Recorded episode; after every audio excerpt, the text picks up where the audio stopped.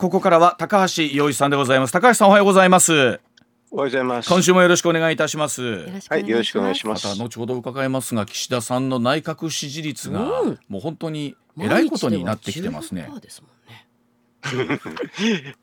も ままだ二桁あるじゃないですか。さらにまだ一桁いきそうな雰囲気ですか？こいやか かかかつて最低は一桁ありましたけどね。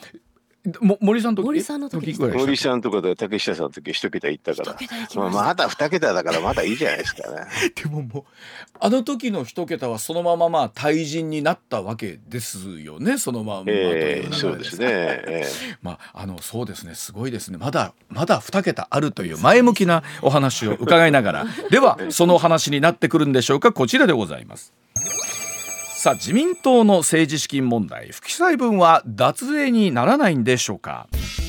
産経新聞によりますと鈴木財務大臣が15日の衆議院の予算委員会で自民党派閥の政治資金パーティーの収入不記載事件をめぐりまして政治資金収支報告書への不記載があったらあった議員らに納税を支持するよう野党から要求されまして党の立場を見守ると述べたということなんですが、さあ高橋さんに改めてこの辺りお伺いをしたいと思うんですけれどもこれは脱税にならないのか、えー納税しなくていいのかということなんですけども、高橋さん、えー改めてお願いしたいんですけれども高橋さんいいかがですかこれ？普通に考えたらあの納税っていうか申告義務はありますよね。申告義。務はあるうん。お金、えーとうん。これ国税庁が毎年出してる通達に書いてあるんですけどね。はい。えー、とそのような政治資金があああの、まあ、あのせ生活費があればね、うん。えー、と申告しろって書いてありますよ。ねあだのからそんな書いてあるのにななんでそれと違う答弁するのかはよくはい。わかんないですね、私には。野党ね側の主張を改めて見ると、うん議員個人の所得として課税対象とすべきであるという主張であって与党内でもまあこれ個人的に使っていたんであれば納税の必要がこれある、まあ、高橋さんおっしゃるように申告の義務があるわけなんですけれどもこれうんどうどういう立場なんでしょうかね自民党の立場でわかんないです。あの、よくわかんないです。はっきり言えば、自民党とは、党は関係ないですね。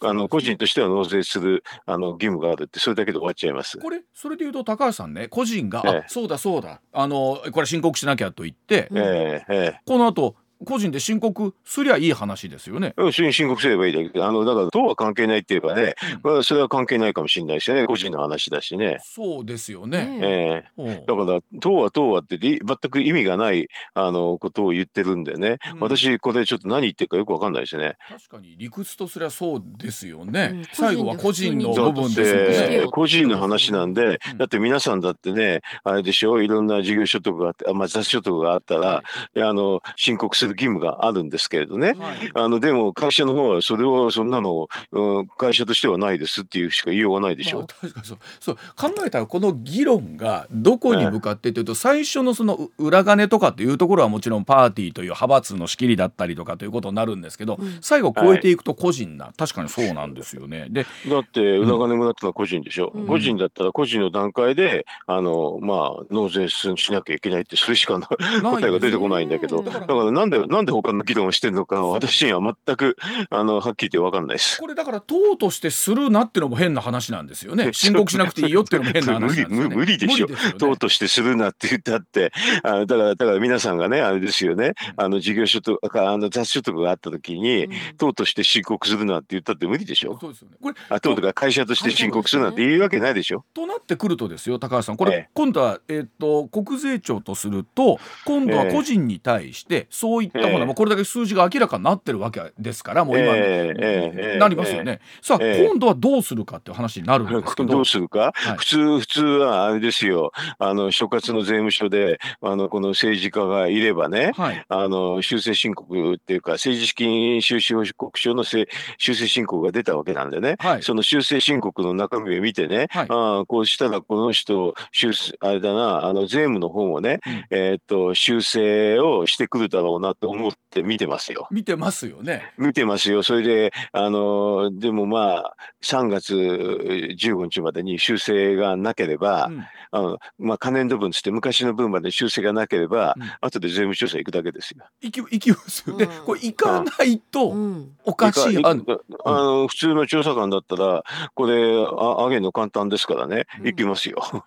だって無申告なんてもう、それだけでアウトですから。ね昔そういえば高橋さんほら長者番付ってありましたよね。あの、はい。申告に合わせあて納税番付みたいのが出てて、ええ。あれもなんか昔聞いたところではこれぐらい納税してる人がいますよ。皆さんの周りにもえっとねいらっしゃいませんかっていうなんか一つは、え周知するためのものでもあるっていうふうにお聞きしたことがあるんですけれどもええ。それで言うと今だ今回これだけ数字が明らかになってるわけですからねあのだからうほっといてほっとくとどうなるかっていうとあの多分誰か誰かっていうかねもう実際にもうすでにありますけどね、えーとうんとこういうふうにしえー政治資金収支報告書の修正があるからうん。この人納税してるんですかっていうあの告発っていうのがありますよ。ありますよね。でええ、だってあんなに80人もリストがあっていくらって書いてあるんだからあんなの簡単ですよ。であのさっきのねうん。国税庁の通達って毎年出てんだけどね、うんちょっとあの正確によ読み上げたいんでひ。読みさせてくださいね。えっとね、はい。政党から受けた政治活動費や個人後援団体など政治団体から受けたうん。政治活動のための物品等による寄付などは雑所得の収入金額になりますので、うん。所得金額の計算をする必要がありますって書いてある。その通達がちゃんと出てるわけですねしっかり毎年それでおまけにこれこれは国会議員だけだけじゃなくて地方議員も全部出てますから。うんだからこれダメダメですよ。もうこれ違反しちゃったら。高橋さんねこれ先週高橋さん、この番組でもおっしゃっていただいたんですけど財務省としてね、あのええ。党の立場を見守るみたいなコメントがあるというのは、変なコメントですよ。これはね。引っか,、引っ掛けですよ。うん。だからこれでね、もしか修正してこなかったらどうなるかっていうと、個人としてねう、ん。修正しなかったらもう完全に玉を握っちゃったって形になるんですよね。あの要するにもう。コントロールの中でいつでも言うそれはだってそうでしょ。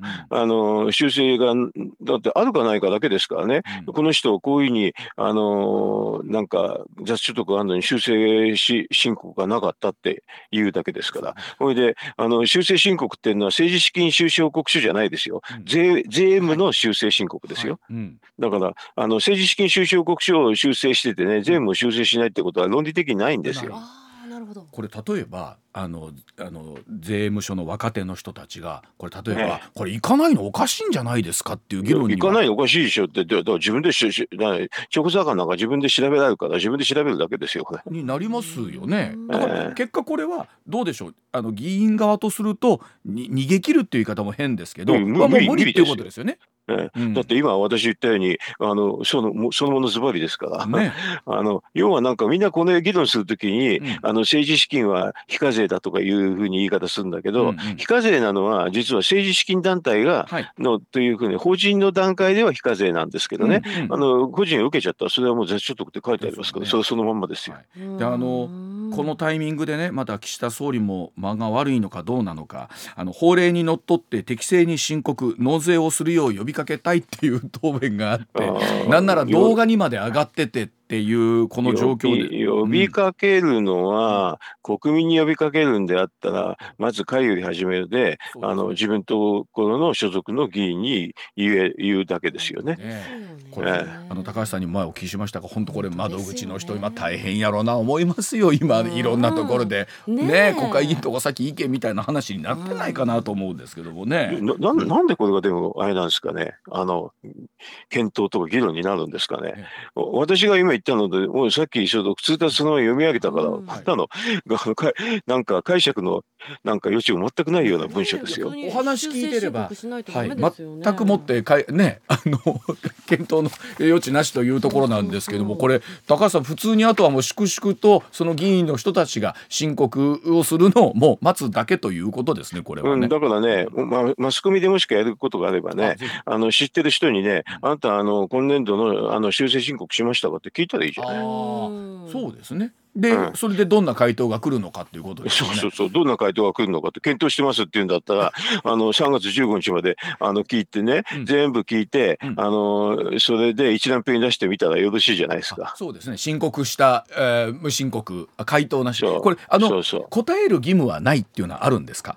まあ、もういや答える義務がないってマスコミの取材ですからない、うんあのことないですよね。はどうでもいいですけれど、うんうん。でも最終的にはあの税務申告ですからね、あのそれを見てね申告しないって言ってる人は、うん。多分告発受けますよね。ねなりますね。さあ本当に今確定申告の時期ということでありますがどうなっていくのかというところでありますが、はい、高橋さんおっしゃるようにあの意味がわからないというのが確かにおっしゃる通りでございます。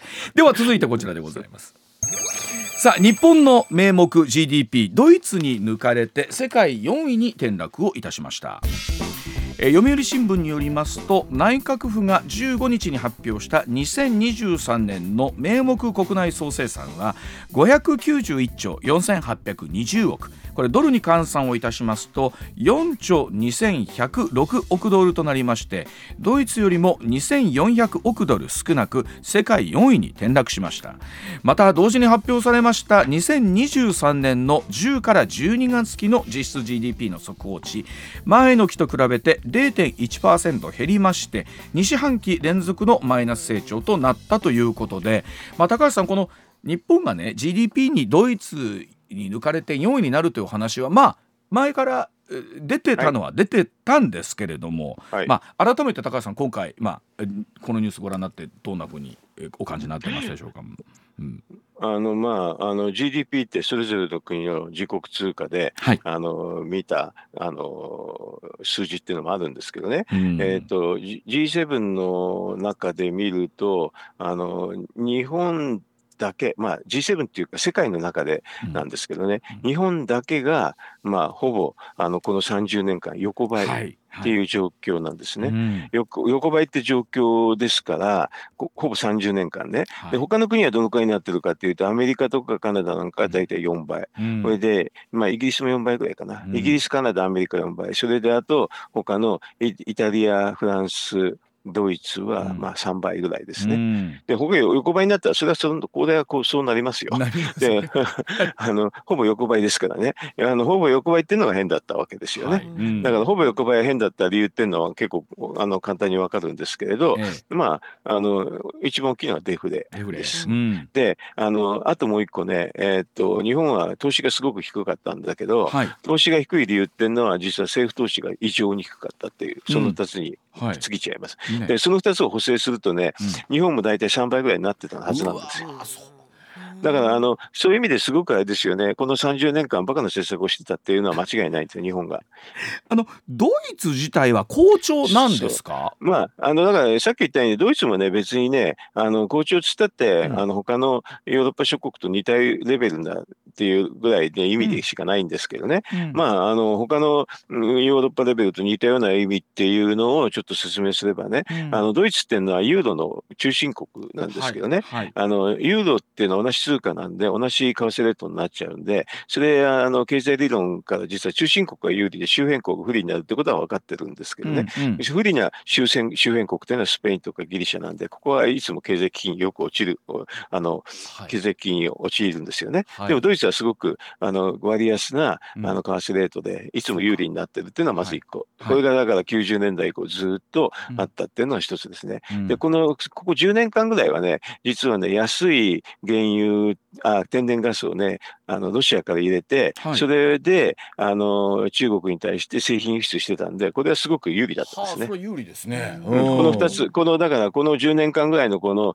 やつがちょっと、うん。あの、なんていうんですか、もともとの為替レートに話に、あの、オンされて、うん。あの、最近だからドイツはここの5年間、5、6年かな、なんかまあ非常に調子良かったって感じで、それでうん日本に抜いたって、そんな感じがしますね。ということはやっぱりドイツはユーロにユーロ圏内に位置づけるってのはドイツにとってかなりメリットがあるんであしょうかね。メリットありますよ。だから、はいあのポルトガルとかスペインとかギリシャは不利なんですけどね、ドイツはすごく有利なんですよ。それでもやっぱりユーロはユーロであるというのが強いんですかね。これはだからうん政治的な理由でみんな入っちゃってるんでね。うんだからそれはあのはっきり言うと経済的な理由だけでしたら、はいあのユーロを出てて、それで EU に属入ってるのが一番ベストなんですよね。だから、うん。ユーロ出て EU に入ってる国っていうのはデンマークとか、うん。まあ、スウェーデンなんかはそうなんですけどね。うんうん。だから E- EU から出ないで、ええ。でもユユーロはあのから出て、うん。あの自分の政策の自由度を高くするっていうのは正しいんだけど、けどただまああのどうもそのギリシャとか、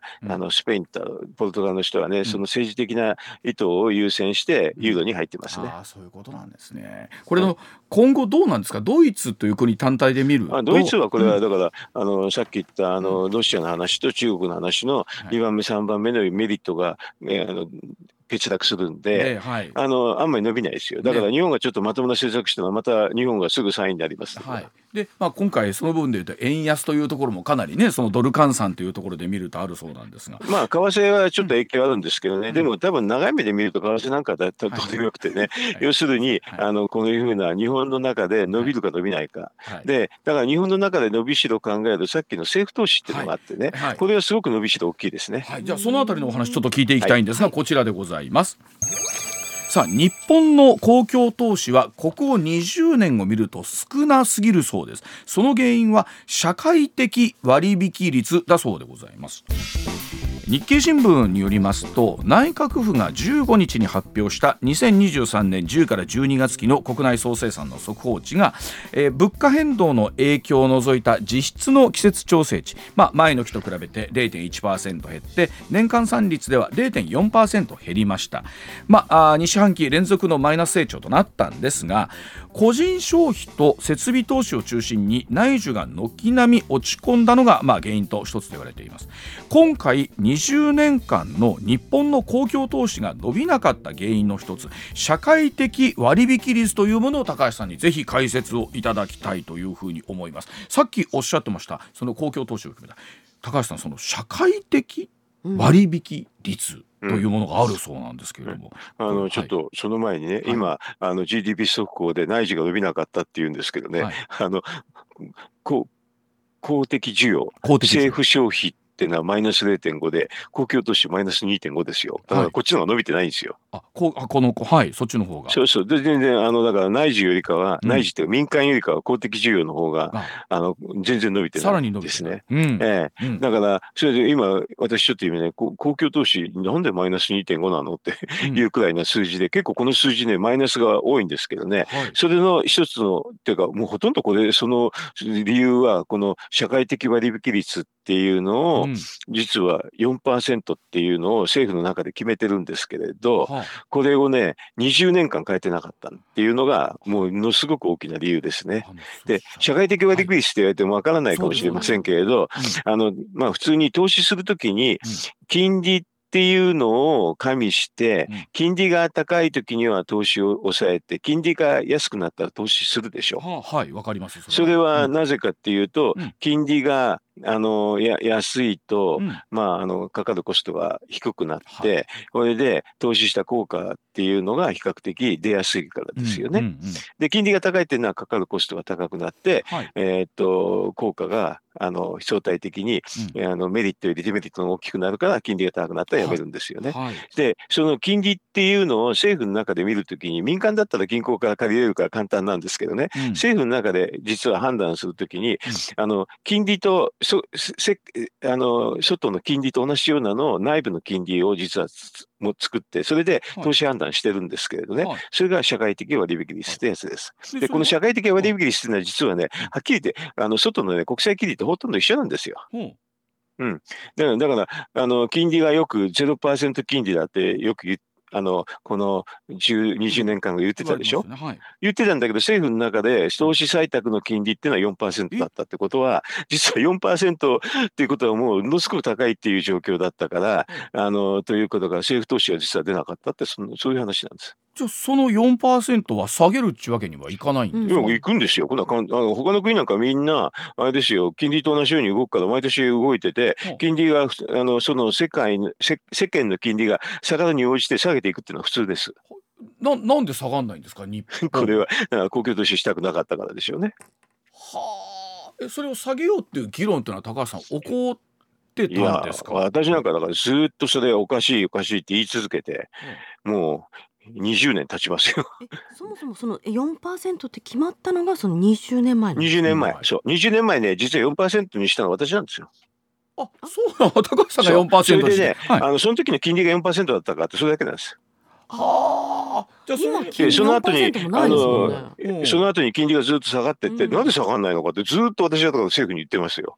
それでね、あの、安倍菅政権の時にもずっと言ってたんで、はい。あの、まあ民主党政権はね、公共投資に出なくていいから、それで構わなかったらしいんだけど、安倍菅政権の時にずっと言ってて、そしたらもう国交省の人がのらりくらい、のらりくらい検討します、検討しますってずーっとのらりくらいしてて、岸田政権でなって、去年ようやく4%でいいんですって言って、20年間放置してたのに、さらに開き直って4%でいいですって今言ってますね。高橋さんさっきおっしゃっていただいた例えばこれがもう少しおっしゃるようにあのその年の金利に合わせて変わっていれば、うんうん公共投資も増えて例えばさっきてますね。あの横ばいだったのがそうおっしゃるようにうん全然全然2倍3倍に変わってたななってまました、なってました。ええ今度そういうのは簡単な計算ですぐその分かりますけどね。だからこんなとんでもない話がずっと行われてたっていうのを、ちょ、私なんかずっと言ってんだけど、みなんかマスコミも全然取り上げないしね、うん。これね。不思議でしょうがなかったですね。うん。でそれは大体どれぐらいだったら高橋さん見立てとするといいんでしょう今ね今だったら。今、うん。今だったら1%ですよ。だから長期金利とこの社会的割引率は一緒ですから。うん。だから実は金利が下がったのに、政府の中の計算上の金利が高いままだったから、実は投資が行われなかったっていうだけの話なんです。さっきから国交省がのらりくらりっておっしゃってたからその国交省としては4%のままの方が助かるんですか？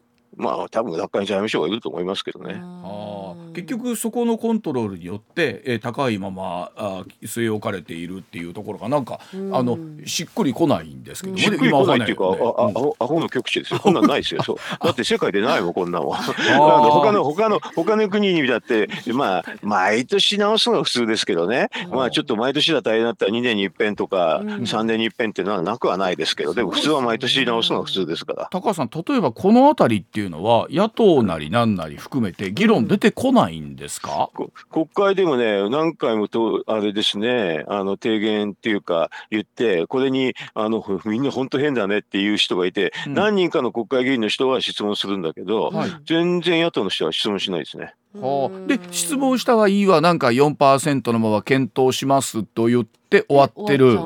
そう、検討します、検討しますで、ずーっと20年間続いてます、これが。はあ20年検え討し続け例えばるってすごいですそれこそこの岸田さんはえ支持率低迷の起死改正の一つなのかどうかこういう政策に打って出る。あこれだから財務省が反対するからやんないでしょうね。はあ、ということはざえそそんなにでもく国益ということを今高橋さんがおっしゃるところを考えたあだからら。皆さんね、多分ね、はいあの官僚が国益を追求するって前提に立ってるんだけど、それが違ってるってことですよ。そういうところなんですね。あの、うん。それやっぱりそれがあーどうでしょう？下がってくると公共投資が増えてくるみたいなところそれはあるわけ。増えますよ。うん。これ、今4ですけれど、それは。1に、1に下げたらね、多うん。分公共投資は毎年今の2倍か3倍になりますよ。あー。あのまあよくあの公共投資っていろいろありますけれどもやっぱり一つねえー世の中をこう健全としていくために必要なものっていうのも出てくるわけですもんね。公共投資っていうのはね。そこで需要も生まれるし労働も生まれますもんね。ううんと関西なんかはあれですよね、南海トラフの地震のね、うん整備なんかはね、これでね、すごく遅れたと私私は思いますよ。そうすると例えばそれが1%になってくるとやりやすくなるわけですよね。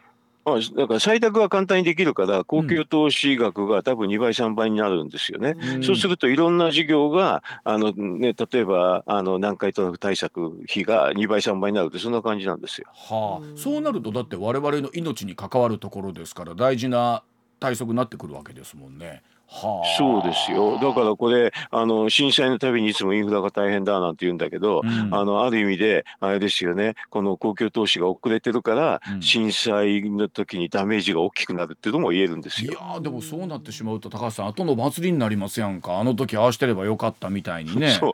だからこれ私20年間言ってんだけどね、だからだ、誰もまともに扱わないっていうか、あの、まあ、安倍菅政権の時だけはちょっと政府でやろうとして、はい、あのやってくれたんだけど、もうでも国交省はダメだっていう、裏側に財務省も2つダメっていうか、なかなか大変で、それで、あの、のらいくらいされちゃって、結果的に今に至ってて、昨年の時にもうやっぱり読んでいいんだっていうふうに開き直られちゃったですよ。安倍菅政権の時でも、それは下がらなかったんですね、そのそれ、働きかけはあったけど検討してで、まあ、うまいんですよ、なんか検討して、もうすぐ変えるようなことを言いつつね、嘘つくんですよ、はっきり言えば。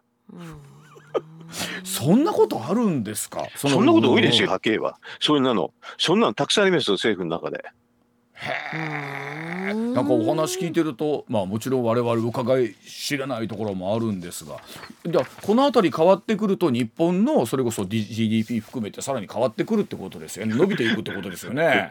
少なくとも今のあの公共投資マイナス2.5なんてことは絶対ありえないですよね。はあ、でということはそのマイナス2.5とおっしゃっていた数字っていうのを我々また次の速報値出る時含めてですけどしっかり見ていかなきゃなんないってことですよね。その辺りね。公共投資が必要なのにどうして金利が低くて出なかったかってみんな言うんだけどこれ、うん、自分でだうん、出さあの政府の中で出さないような仕組みがあったってことです。いやこれはちょっとあの今後のお話と含めてぜひ我々も注目していきたいと思いますが、さあそれではおお知らせ挟んでさらにお話伺ってまいります。ここで番組からのお知らせです。4月20日土曜日に番組のイベントをやりますタイトルは上泉雄一のエーナー専門家スペシャル激論大阪春の陣。出演は数量政策学者高橋洋一さん。ジャーナリスト須田慎一郎さん。MBS ラジオニュース解説石田英二さん。そして私上泉雄一西村麻子アナウンサーも登場します。政治経済外交安全保障など注目のニュースを皆様の目の前で高橋さん須田さん石田さんにズバッと切っていただく生討論イベントです。チケットはローソンチケットで現在先行販売中です。観覧チケットは3700円。配信チケットは2000円です。場所は大阪工業大学梅田キャンパス OIT 梅田タワー上昇ホールです。大阪メトロ梅田駅や JR 大阪駅からは歩いて5分です。詳しくは番組の公式ツイッターをご覧ください。時刻6時57分回っています。続いてこちらです。H3 ロケット2号機打ち上げ成功。衛星も分離です。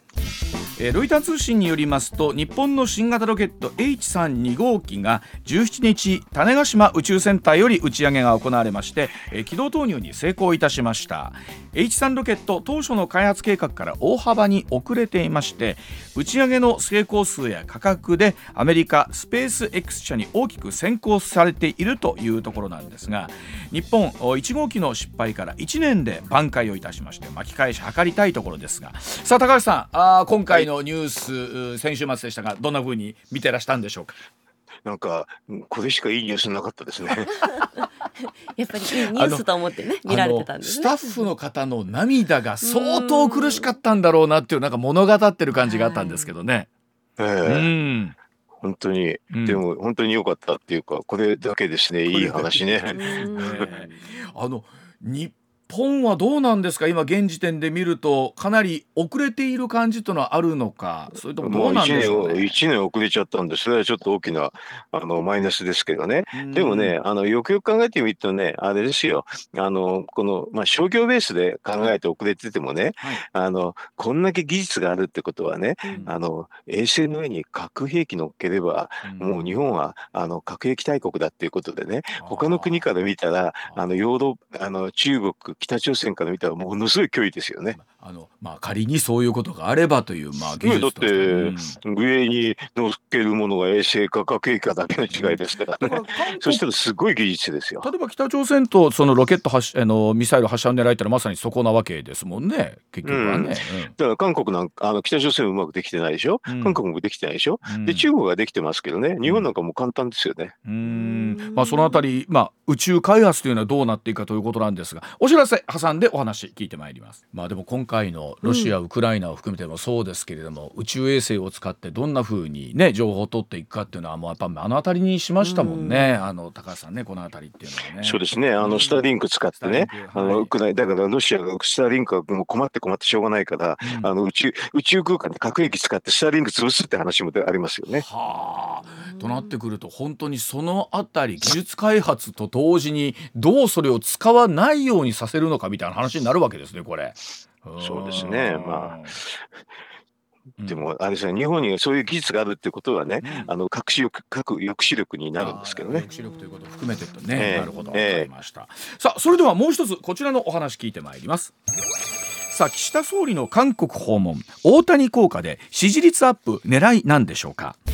え岸田総理が3月韓国に渡りましてユン・ソニョル大統領と首脳会談の際にドジャースとパドレスの MLB の開幕戦を観戦するプランというのが浮上してまいりました。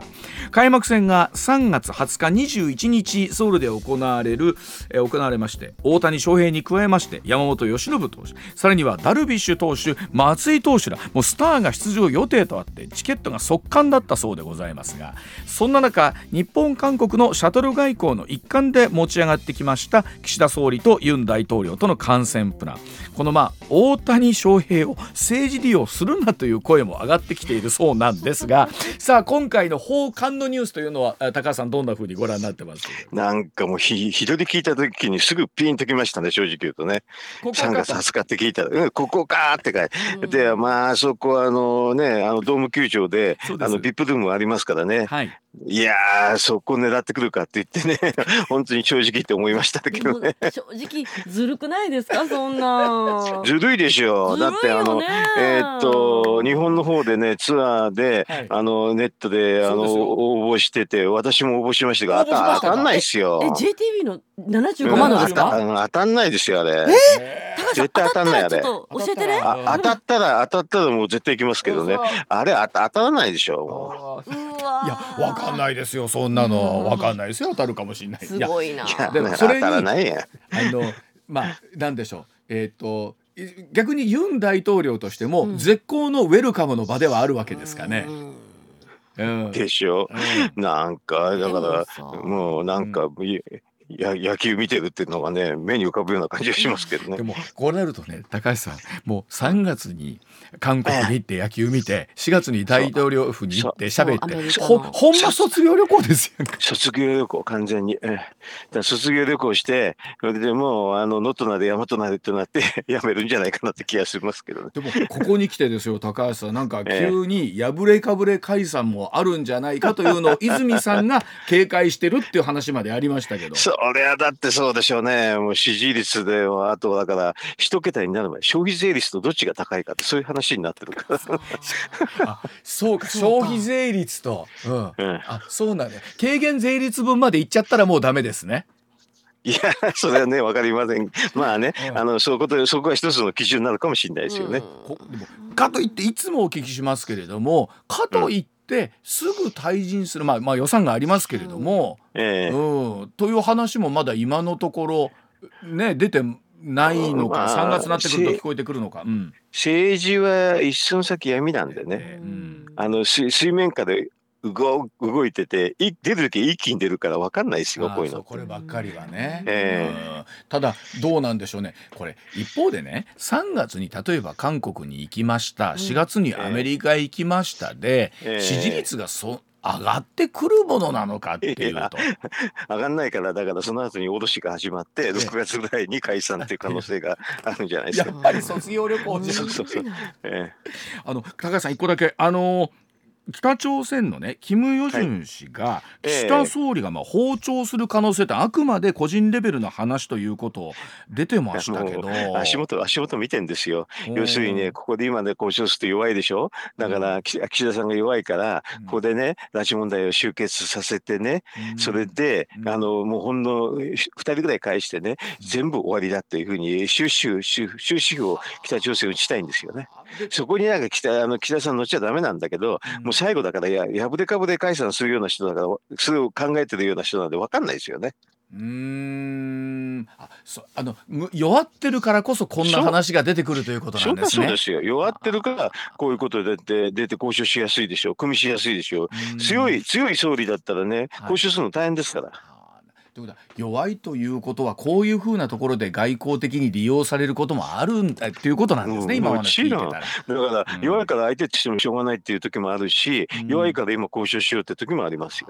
なるほどそういった意味で言うとやっぱりどういった意味でこうしっかりと政権持っとくかっていうのは本当外交上を含めて改めて大事なことだなという感じるところですが、えー高橋さんその応募の締め切りっていうのはもう来週ぐらいに結果出るんですか僕わかんないんですけど。うん、来週出ます。来週出ますか？はいわ、かりました。はいじゃあ、当落含めてまた教えてください。は、はいい今週もどうもありがとうございました。はいお疲れ様でした。ありがとうございました。はい。上泉雄一のエーナー MBS ラジオがお送りしています。取れたてピックアップニュース。こだわりの朝どれニュースをご紹介まずはこちらはい。毎日新聞が行った全国世論調査によりますとうん。岸田内閣の支持率は1月の前回調査より7ポイント減ってあ14%で岸田内閣発足以来最低となりましたはい。また朝日新聞の調査では前回より2ポイント減って21%でうんこちらも岸田内閣発足以来の最低を更新しましたはい。読売新聞の調査では前回調査と同じ24%となっています。まあ、14%と24%になるとうん。誤差の範囲内ではないような気がしますが、うん。いずれにしてもでも30%を割ってるという危険水域には変わらないわけで、うん。まあ、特にやっぱりこの調査は政治不信みたいなところが大きいですからね。えね。本当に。本当に今岸田総理はどんな思いなんでしょうか、この後高橋さんにも聞いていきましょう。はい。はい、続いても政治の話題です自民党は派閥の政治資金パーティー裏金事件を受け派閥に代わり党本部として中堅若手議員教育を3月に開始する方針を固めました。はい、人材養成の党内組織中央政治大学院を強化し政策講義を定例開催するということです。派閥の持っている一つの役割として、うんうん。やはりまあその、ね、議員の教育特にまあ若手議員さんの育成はい。育成教育というのはあるわけなんですが、派閥がまあ今ほとんどなくなった今ですねそうなってくると党内でということになるわけなんですけれども、まあ、このあたりその若手がどんなふうにしてまたね政策含めて勉強していくのか、形も変わってくるんでしょうかね。はい、さあ続いても国内の話題です。木原防衛大臣は17日沖縄県の玉城知事と県庁で会談し名護市辺野古への移設計画について理解を求めましたしかし玉城知事は移設工事の中断を求め政府と県の隔たりが改めて浮き彫りになりました。まあ、しっかり話し合いをというのはこの判決の中にもあったわけなんですけれども、はいまあ、一方でえーこの溝というのはなかなか埋まらないところもありますし、うん。まあ、一方でえーその県というのも国の行政機関の一つであるというところ、このあたり法律的なことも含めてということなんですけれどもね、はい。まあ、実際に今普天間がえー危機的な状況であるとかは変わらないわけですからさあ一体どうなっていくんでしょうね。続いては海外の話題です。収監先の刑務所で死亡したロシアの反体制派指導者ナワリヌイ氏の死因についてロシア当局は突然死症候群によるものだと主張していますこれについてナワリヌイ氏の陣営は彼らは毎回嘘をつき隠蔽すると猛反発しています。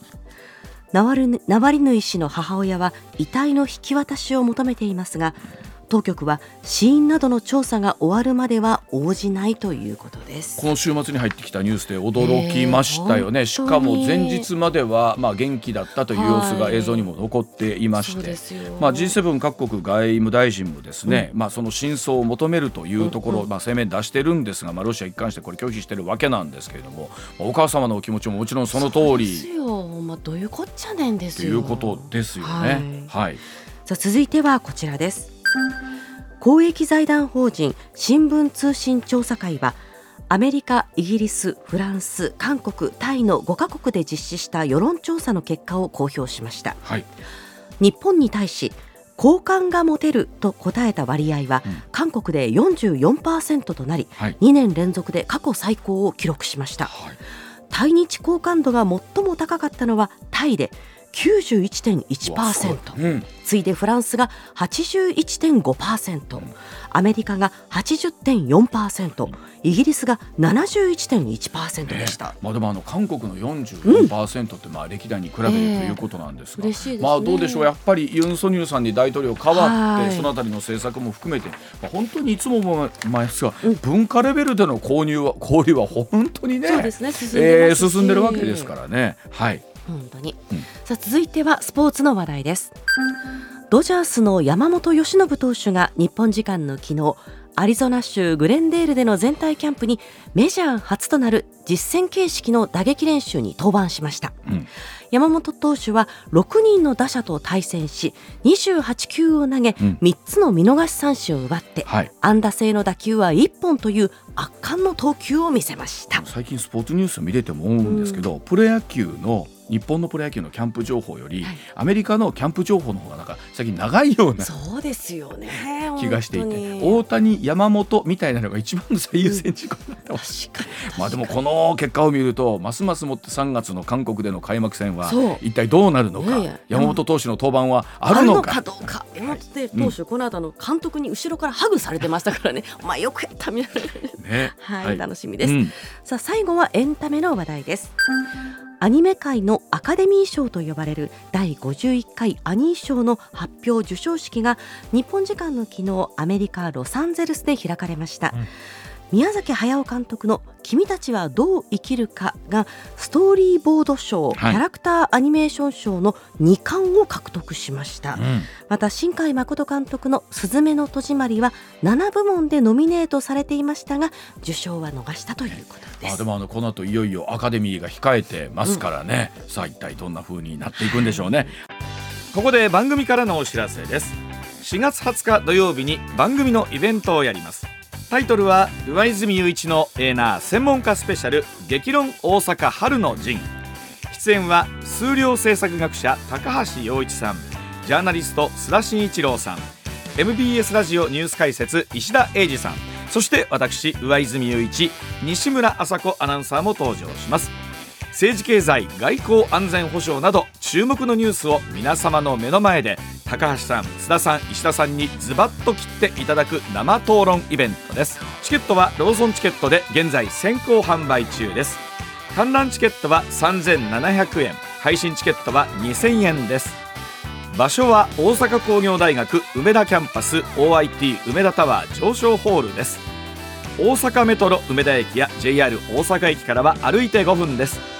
詳しくは番組の公式ツイッターをご覧ください。